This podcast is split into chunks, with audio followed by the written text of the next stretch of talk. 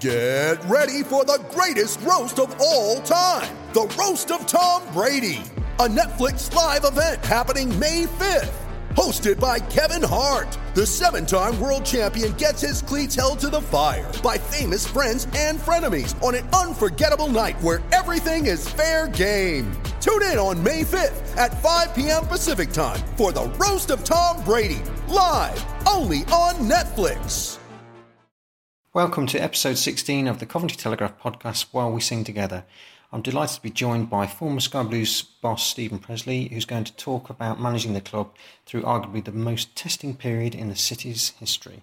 When you look back at the uh, the players you had at that time and the likes of Callum Wilson coming through and Leon Clarke and their partnership and the amount of goals you were scoring and that and all on the backdrop of that adversity of moving to Sixfields. Yeah. You know, I mean that you know you must you you must go down in history as one of managers, one of Coventry's managers who's worked in the most trying and difficult circumstances. I think so, and I look back on it as a, a, a real success story because you know once you start, you know football football just now a lot of the time is we only look at the success, but success can be when you maximise your resource and, and dealing with situations, that can also mm. be success. I know in some people's minds it's only about winning the league, and ultimately that's what I want to do with my career. But part of your career, and unfortunately this doesn't happen anymore, your apprenticeship, there's not, nobody looks upon certain situations as an apprenticeship, and yeah. I think it's it's it's it's hugely important to have that behind you. Mm-hmm. And I spent my three and a half years at Falkirk in really trying circumstances, and then two years at Coventry in probably the most trying circumstances because at Coventry there's an expectation from the supporters, and quite rightly so, mm-hmm.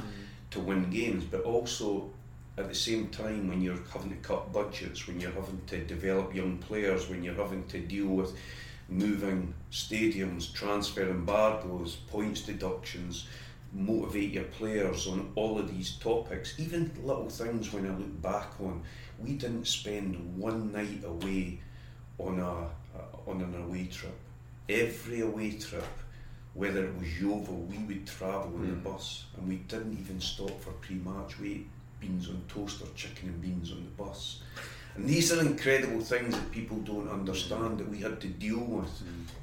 Pete Turney cutting the grass at at, uh, at the Ricoh Arena before a game because it wasn't cut. These are things that people do. They're amazing things, you know. And you ask Pete, he'll tell you. You know, yeah. we, we have a chuckle about some of the things that we had to do, uh, but they were they were they shouldn't have happened at a club like Coventry, but they did and they were great things that I had to deal with. Mm. But you know, I was very proud of the work. You know, I thought that we we you know when I arrived, Callum was uh, wasn't even actually training with the first team group. He was with the, the development group, and mm.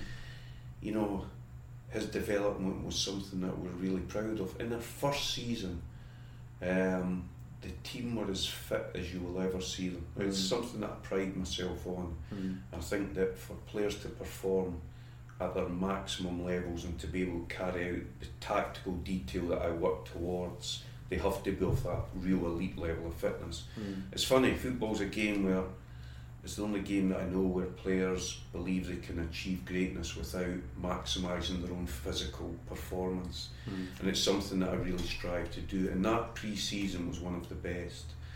And we had players at elite levels of fitness. The so, how do you do that though? How, how do you get them to that level? And what do you do differently to what a normal, a regular League One club would do?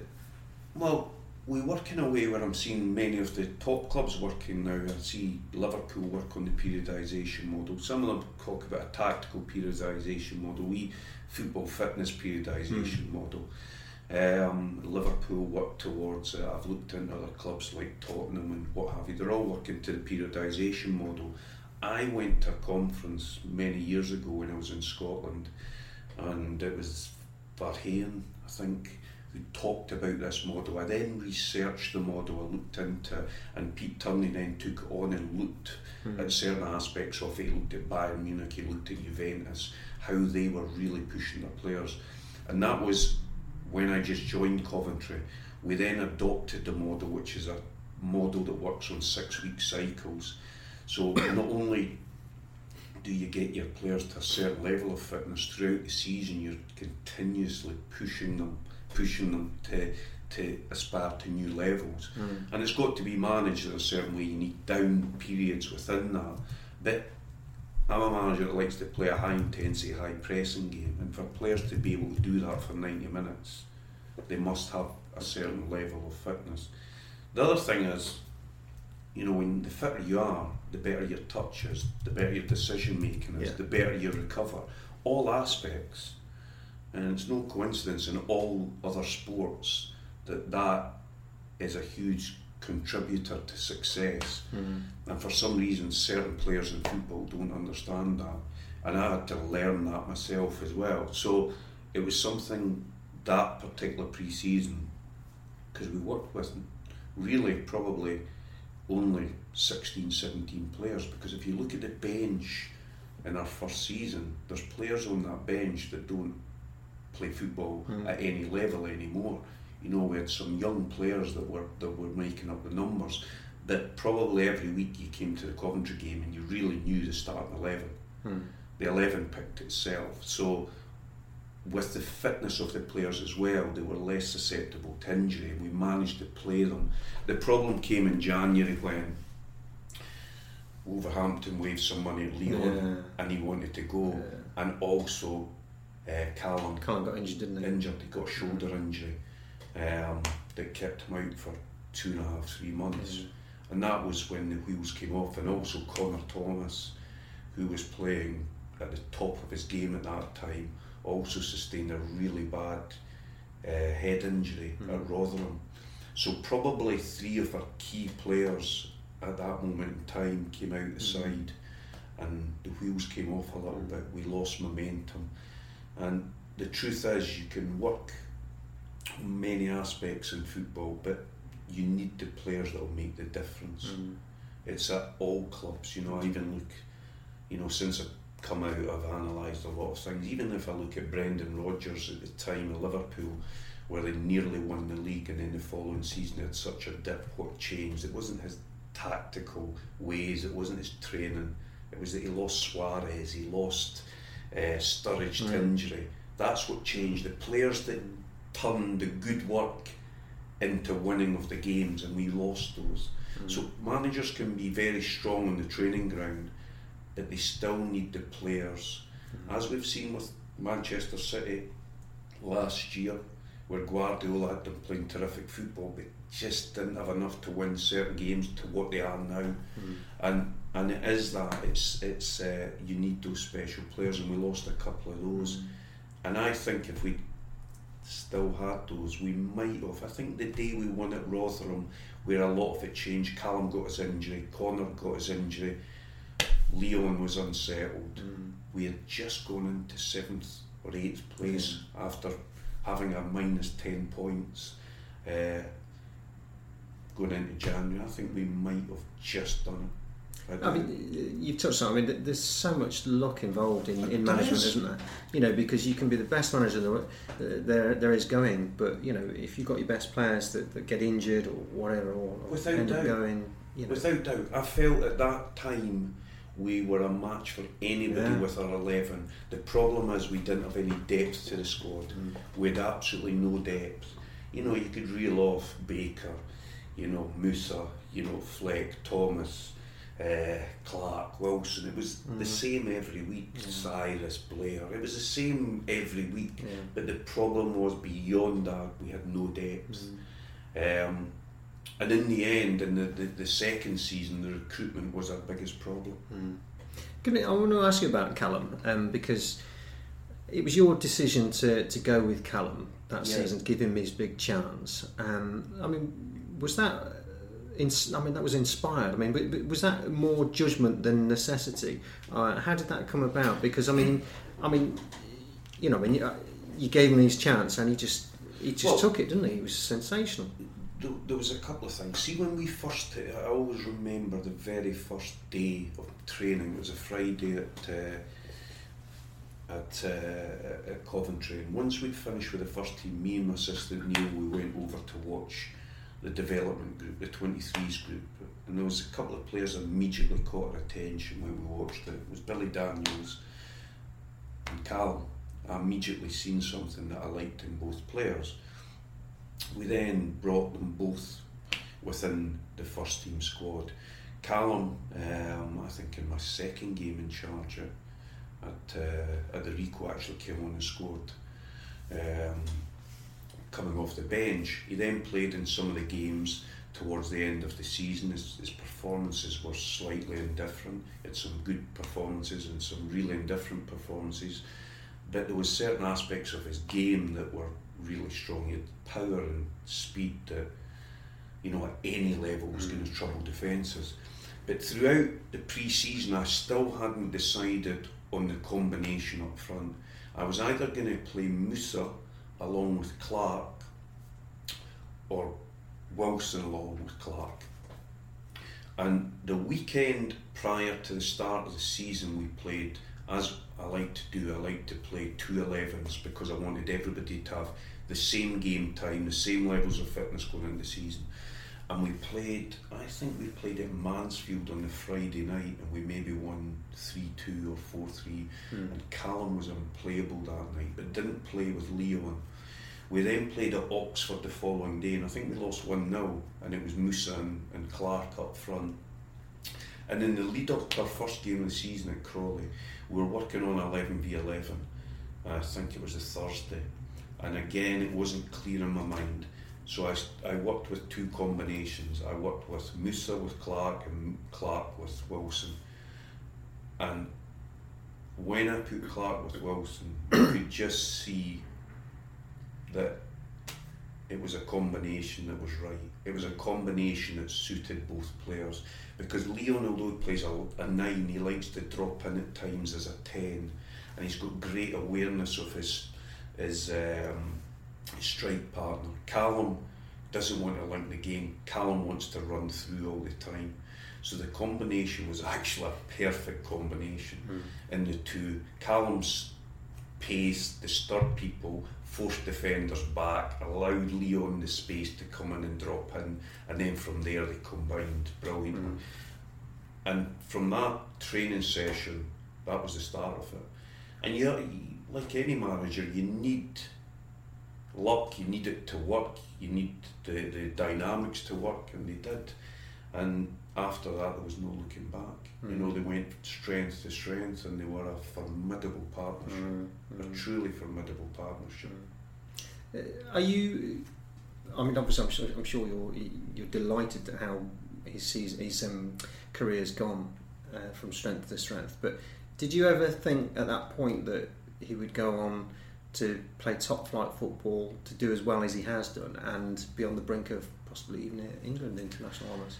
Well, no. If the truth be told, I wasn't sure they had the capabilities to go and play at the real top level. But the one thing that Callum's taught me is, because I learned as well when I watched the mm. progression mm. of young players, is that when you've got the speed and power of Callum, and also when you've got the hunger and the appetite and determination Callum, you've always got a chance. Mm. And I think his speed and power can trouble teams at any level. And I think that that uh, was a learning curve for me. I also think that when I've worked with, both as a manager and a player, with many, um, with many players, what separates them isn't always the talent. In fact, in most cases, it's not the, car- the talent; it's the desire mm. to be the best you can be. Mm. And I think in Callum, you have to. I actually exchanged texts from just the other week because I was so happy that he scored the hat trick. Mm. And the thing for him is this: he's come back from two now really difficult injuries, and he's shown an incredible, you know, a credible. Uh, resilience mm. and, and strong mindset. And I think that that's why he has a real chance. Mm. That he's taken many knocks in his career and he's always proved to come back from them. So, you know, I, I'm really delighted the way his, his career's gone. And to be honest with you, I think that he should be exceptionally proud of what he's achieved. Mm. Do you think he'll play for England? I hope so. I hope for him. Um, he's had to contend with a lot. I think if he does, I don't see it being this year. I think for him, he probably has to show consistency of of uh, of playing games over a period of time. But as I've said, he's a type of striker that will disturb anybody. Mm. Mm. And uh, thinking about Clarkey, I mean, he's done exceptionally well this season as well, hasn't he? And he, you know, he's had this sort of year, years of sort of um, being this sort of nomad, drifting from one club Yeah. to another, and never really settling. But he's he's really Well, you, you know what's interesting? I, I thought his best period in his career, and I'm not just saying this, was that period of six months. When you look at his history, when you look at his Mm. return, but it wasn't just that. He bought into what we were trying to do. If you look at him out of possession for us, he was terrific. Him and Mm. Callum, in terms of high pressing game, he really bought into how we wanted to press. He was actually a player that really wanted to train properly and he suited me in that respect because I'm very demanding on the training ground and Leon actually likes that. You know, a lot can be said of Leon, but because he come, comes with a bit of baggage, doesn't he? does He's a come with reputation. that- he comes with reputation, but he actually is somebody that wants things done Yeah. properly. Yeah. Underneath all of that, he wants to train properly. He wants to do things properly. So he actually, for the period of time I had him, was brilliant until obviously was he was offered significantly more money, and that's that changed. But as a character, up until that point, I had no complaints with him at all. He trained brilliantly, he applied himself properly, and he'd been amazing for me. And I think that that had been his best period of his career up mm. until the last six or seven months. Mm. But I think his current manager's similar in that respect. I see his current manager as a manager that's very forthright with him. I think his manager is a manager that demand really high standards. And I think Leon will buy into that. If Leon sees things done correctly, then he buys into it. Mm. He buys into it. And he's always had the capabilities of doing what he does just now because he's a really intelligent striker. Mm. Um, and his form just now is just breathtaking. Yeah, yeah. But I'm delighted for him Yeah. because, you know, he, he does have baggage, but he's also had a very complex upbringing. You know, he's a player that he had to manage slightly differently because of his history and because of his his, his upbringing. But I actually really liked Leon. For some strange reason, I had a good relationship with him until the final weeks. Mm-hmm. But in terms of his application during that time there, I had absolutely no complaints with him. What so we talked a lot about you know the, the high points and the, your achievements, and I think people will look back fondly on, on your time with the Sky Blues. You know, and that team that you had and the combination you had there with the two strikers, and the amount of goals it was scoring. I mean, it was a fantastic time to be supporting the club, Yeah. despite you know the the. The trauma of having to go to Sixfields and all that sort of stuff, but you had some great away followings, didn't you? I mean, it was MK Dons. There was six, seven thousand Yeah, there. I mean, that, that must have been incredible. It was, uh, it was, what's his name scored two free kicks that day. He's uh, Barry, uh, Oh, he went to Oxford, didn't he? yeah, Maguire. Maguire. Chris Maguire. Chris Maguire. that's right. Yeah, Chris Maguire. It's was actually on loan, wasn't he? Yeah, it's funny that day when he put the ball down. I think he'd been practicing free kicks the day before, and Augie was not convinced at all. But Neil had played with him at, uh, at Aberdeen. Neil, Neil was convinced by it. So when he put it down and put the first one in, we had a little chuckle. But to score the second one that day was great, and the atmosphere, the support mm. that day was amazing. Yeah. It was. Th- These were great, great moments, you know. And at the time, the one thing that I always felt was I had a really good rapport with our supporters. Mm-hmm. You know, I, I'm a hugely passionate manager, and I thought I built a strong rapport with them. I, I really loved the club. I really loved everything about it, and you know, I did have a chance to move, and I didn't move because I felt I had the rapport. I felt that Coventry were a club that if we could just get over the hump, we could uh, take them to some special places. Unfortunately, it didn't happen, but uh, no, it was some, some great memories. What, what was probably the, the lowest point for you? Apart, I mean, obviously apart from the end, but uh, during your period, I mean, was it the, the Worcester City Yes. defeat? Yes. Well, how did I mean? What happened? I mean, it, it can happen, can't it? You know, and It can. It was a great, again, I, I was a young manager and I was a, although I had five years, it was a great experience for myself. It was interesting, we never took that game lightly at all. Mm. We actually filmed our game. We had somebody, at the, they played uh, Leamington the week before, and we had somebody, uh, one of our, our analysts went to the game and Leamington kindly gave us the opportunity to film the game. Uh, we watched the game. We had we, we collected all the the uh, information we possibly could on them. But watching the game, they looked like a team that that wouldn't apply a great deal of intensity or pressure to us. And that week we worked on how we were going to break them down in our little block. And the game was the polar opposite, and I think they caught us out a little bit. But the one thing I had said at the time was that we didn't get caught up in any in provocation, any incidents, and although we hadn't played well at all, you know, the turning point obviously was the penalty kick, the goal, and obviously losing Lee Burge hmm. at the time just before half time. But it was a real disappointment to me that because, you know, I, I think that that with the history of the club, um, and for me, you know, losing to, to opposition and, and several leagues below us is, Mm. is, is, is, is Coventry City isn't acceptable Mm. and uh, we have to have a real pride in ourselves. And I was just disappointed, and I didn't see enough hurt in certain members of the team Mm. that I certainly was feeling. And you know, you were at the interview.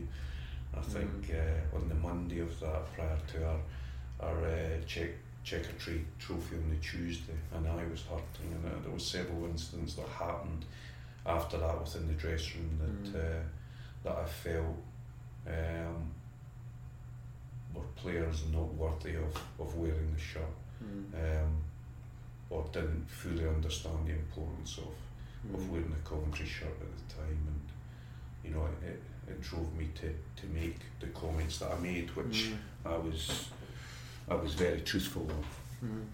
Mm. but it was it was a real it was a real low point but the truth is the second season and again when I spent some time after losing my job and looking back at, at many aspects of how I was to improve how I uh, the mistakes that I made and it came down to a big part of it was recruitment Mm. in my first season there, when I arrived at the club, I'd said from day one that I didn't have a good knowledge of the English market and that we had to set up the appropriate um, recruitment department. But because of all the side issues without with moving to Northampton, problems with finance, we only had one scout in the building Mm. and it was Graham Brown. And the truth is, and again, I look back and I cannot believe that we allowed this to happen, but he couldn't travel to certain games because the mileage costs and various things. Mm. So when it came to the end of our first season, and we lost and moved out quite a lot of players in the second season, we had only done the due diligence on not that many players. And the players that we had carried out the due diligence on, we missed out on.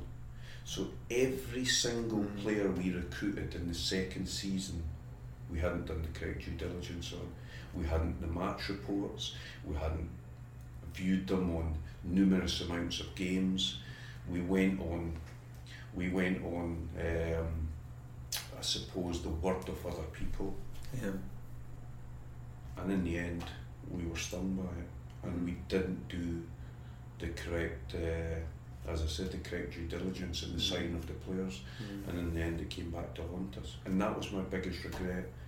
Um, I wish I hadn't signed many of the players on the evidence that we had, and I'll never do it again. It's one of the reasons that I left Fleetwood. I went to Fleetwood because they did have a department, but I didn't like the process of signing the players. That was one of the reasons that I left the club Mm.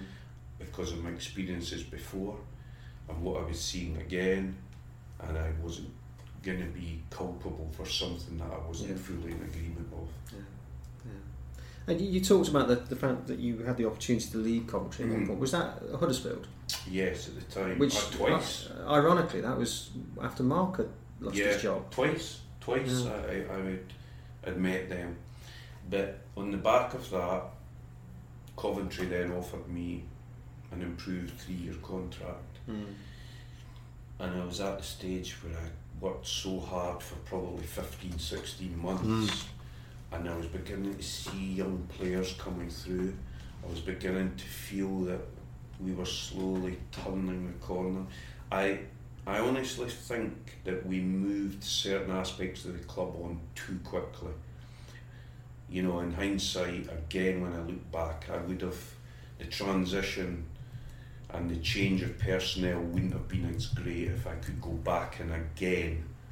Um, but I was seeing signs of what I wanted to see the Maddisons, the George Thomas, the Cian Harries, Mm.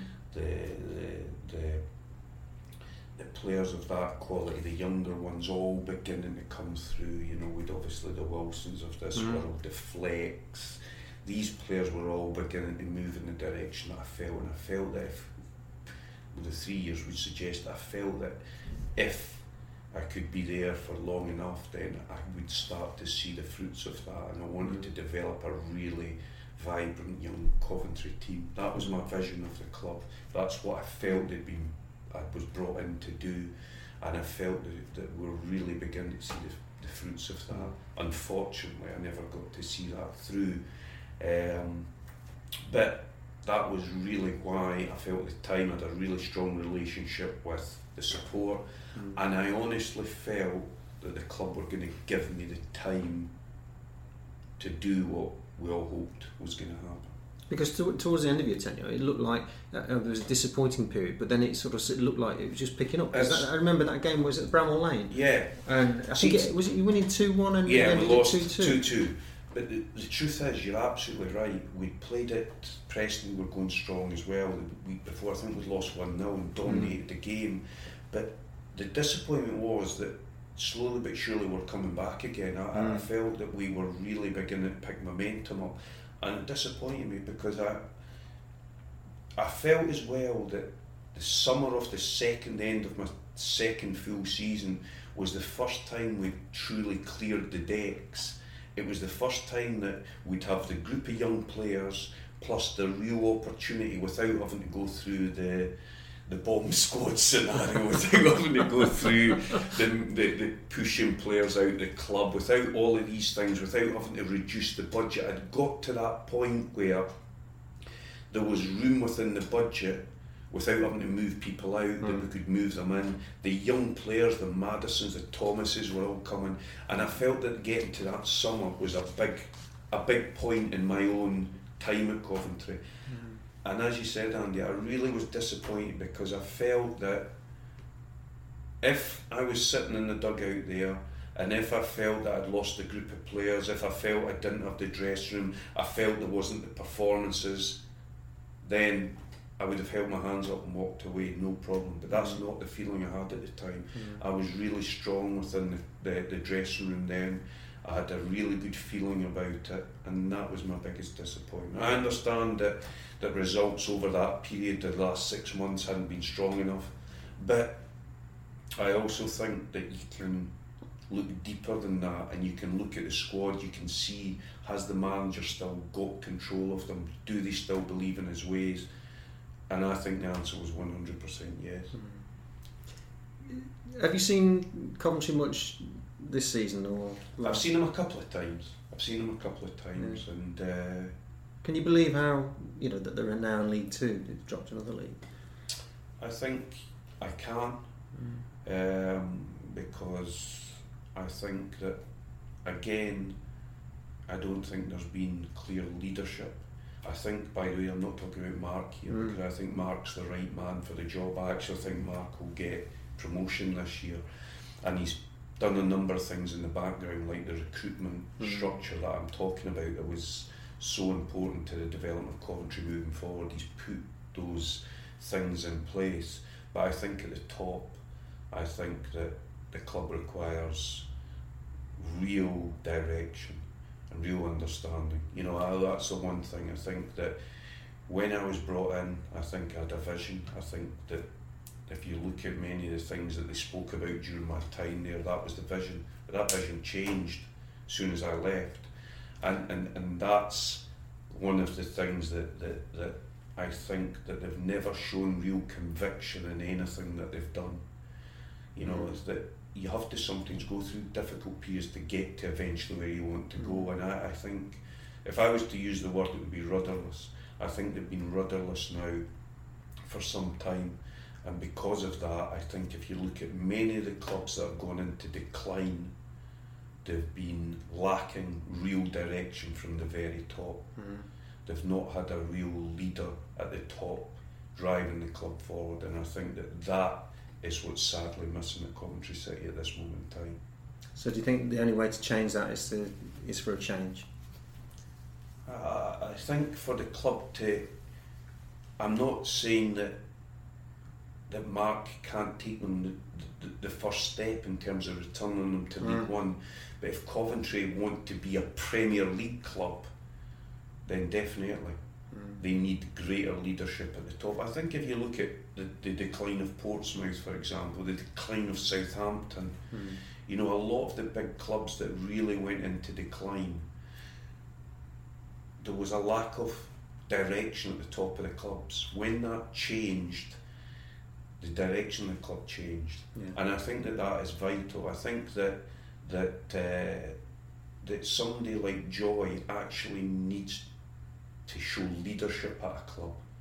And I don't think that she's shown that for the club, and I think that that's what's lacking in Coventry City at this moment in mm. time. Somebody with real leadership that makes everybody understand where they're going and how they're going to get there. And of course, you have to deviate from that at times. You have to make decisions at times that are out with the strategy. Of course, you do, because that's football. But the longer term strategy always has to be in your mind, and I'm not sure that they've got that. Yeah. Now, you're out of work at the moment, but presumably you're ready to get back in, back on the horse, yes. back, the, back, into the mad world of management. uh, but you never want to stand still, are you? You've been doing a bit of travelling as well. Yeah, I I visited some clubs here in England.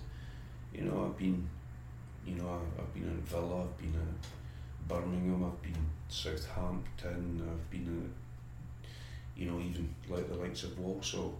You know, I went in to see the current manager there, who I think has done an amazing job. Again, the, the problem is in football, and talk about travels, but again, there's people that can do terrific jobs where they're maximising the resource of the football mm. club, but the perception is they're not. You know, he's getting a hard time from the supporters at Walsall and I can't believe it because he's probably got the smallest budget in the league. From a year ago, he had to completely build or rebuild a side, and on the back of that, he's managed to comfortably keep them in the league last year and put them in a decent position this year. And he's still getting noises from their supporters. And this is what I'm talking about the realization and understanding that this guy's actually doing a great job at Walsall, hmm. but he's working with really restrictive resources. But I was in there, I, I went in to see him. I, uh, I've been to Spain, I went to, to watch Espanyol preparation, Atletico Madrid in their preparation. About a month ago, I went to Tel Aviv. I spent a, a week over there with Jordi Cruyff and Steve McClaren.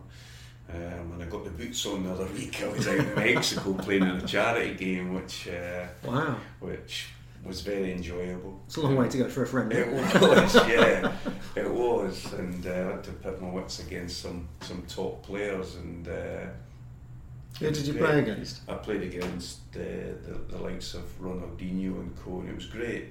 Uh, unfortunately, I was playing it right back and he seemed to drift to the left hand side. and my speed and recovery is not particularly good at this time, so it was kind of an all or nothing style of defending. But it was good. We really enjoyed it. The game finished 2 2. Um, and then went to penalty shootout, and uh, after five penalties, it was four each, and I stepped forward for the European select and uh, unfortunately it was saved by uh, the Uruguayan, previous Uruguayan international goalie who is close to 60 and I think he'll let one arm to be honest with. So uh, uh, he saved my penalty. So uh, it wasn't great. But no, it was a great trip. It was all for a really good cause. We played for the, the World Peace Organisation mm. and uh, it was to do with the, the, the earthquake victims in, in Mexico. So it was really good. But I'm absolutely ready to come back to management. You know, I've been out now probably 17, 18 months. Um, I've missed out on a couple of several jobs that I, I really did fancy and unfortunately didn't get. I've uh, hit the post on a number and I've turned down a couple north of the border and, and one south of the border that I didn't feel was right for me. Mm. Um, but it's difficult, it's a very difficult um, profession just now in terms of especially applying your trade in England. You know, that's why I'm very open minded to working abroad.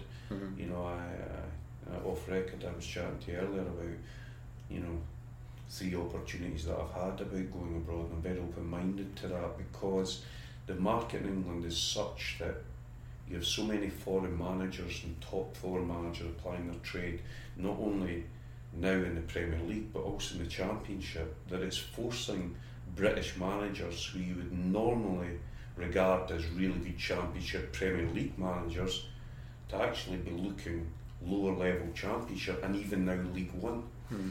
So you're getting a situation where it's very difficult to get the right job. And ultimately, as I've said earlier, now we're just being judged by are you winning or losing? Nobody's looking at circumstance anymore that taking the wrong job, it can it can be the end of you. So it's about taking the right job with the right circumstances, and I, I do want to find that. Mm. Well, good luck and uh, thank you very much for your time today. My thanks to Steven Pressley, and thank you for listening. To listen to more Coventry Telegraph podcasts, uh, simply subscribe to Audio Boom or iTunes. See you again soon.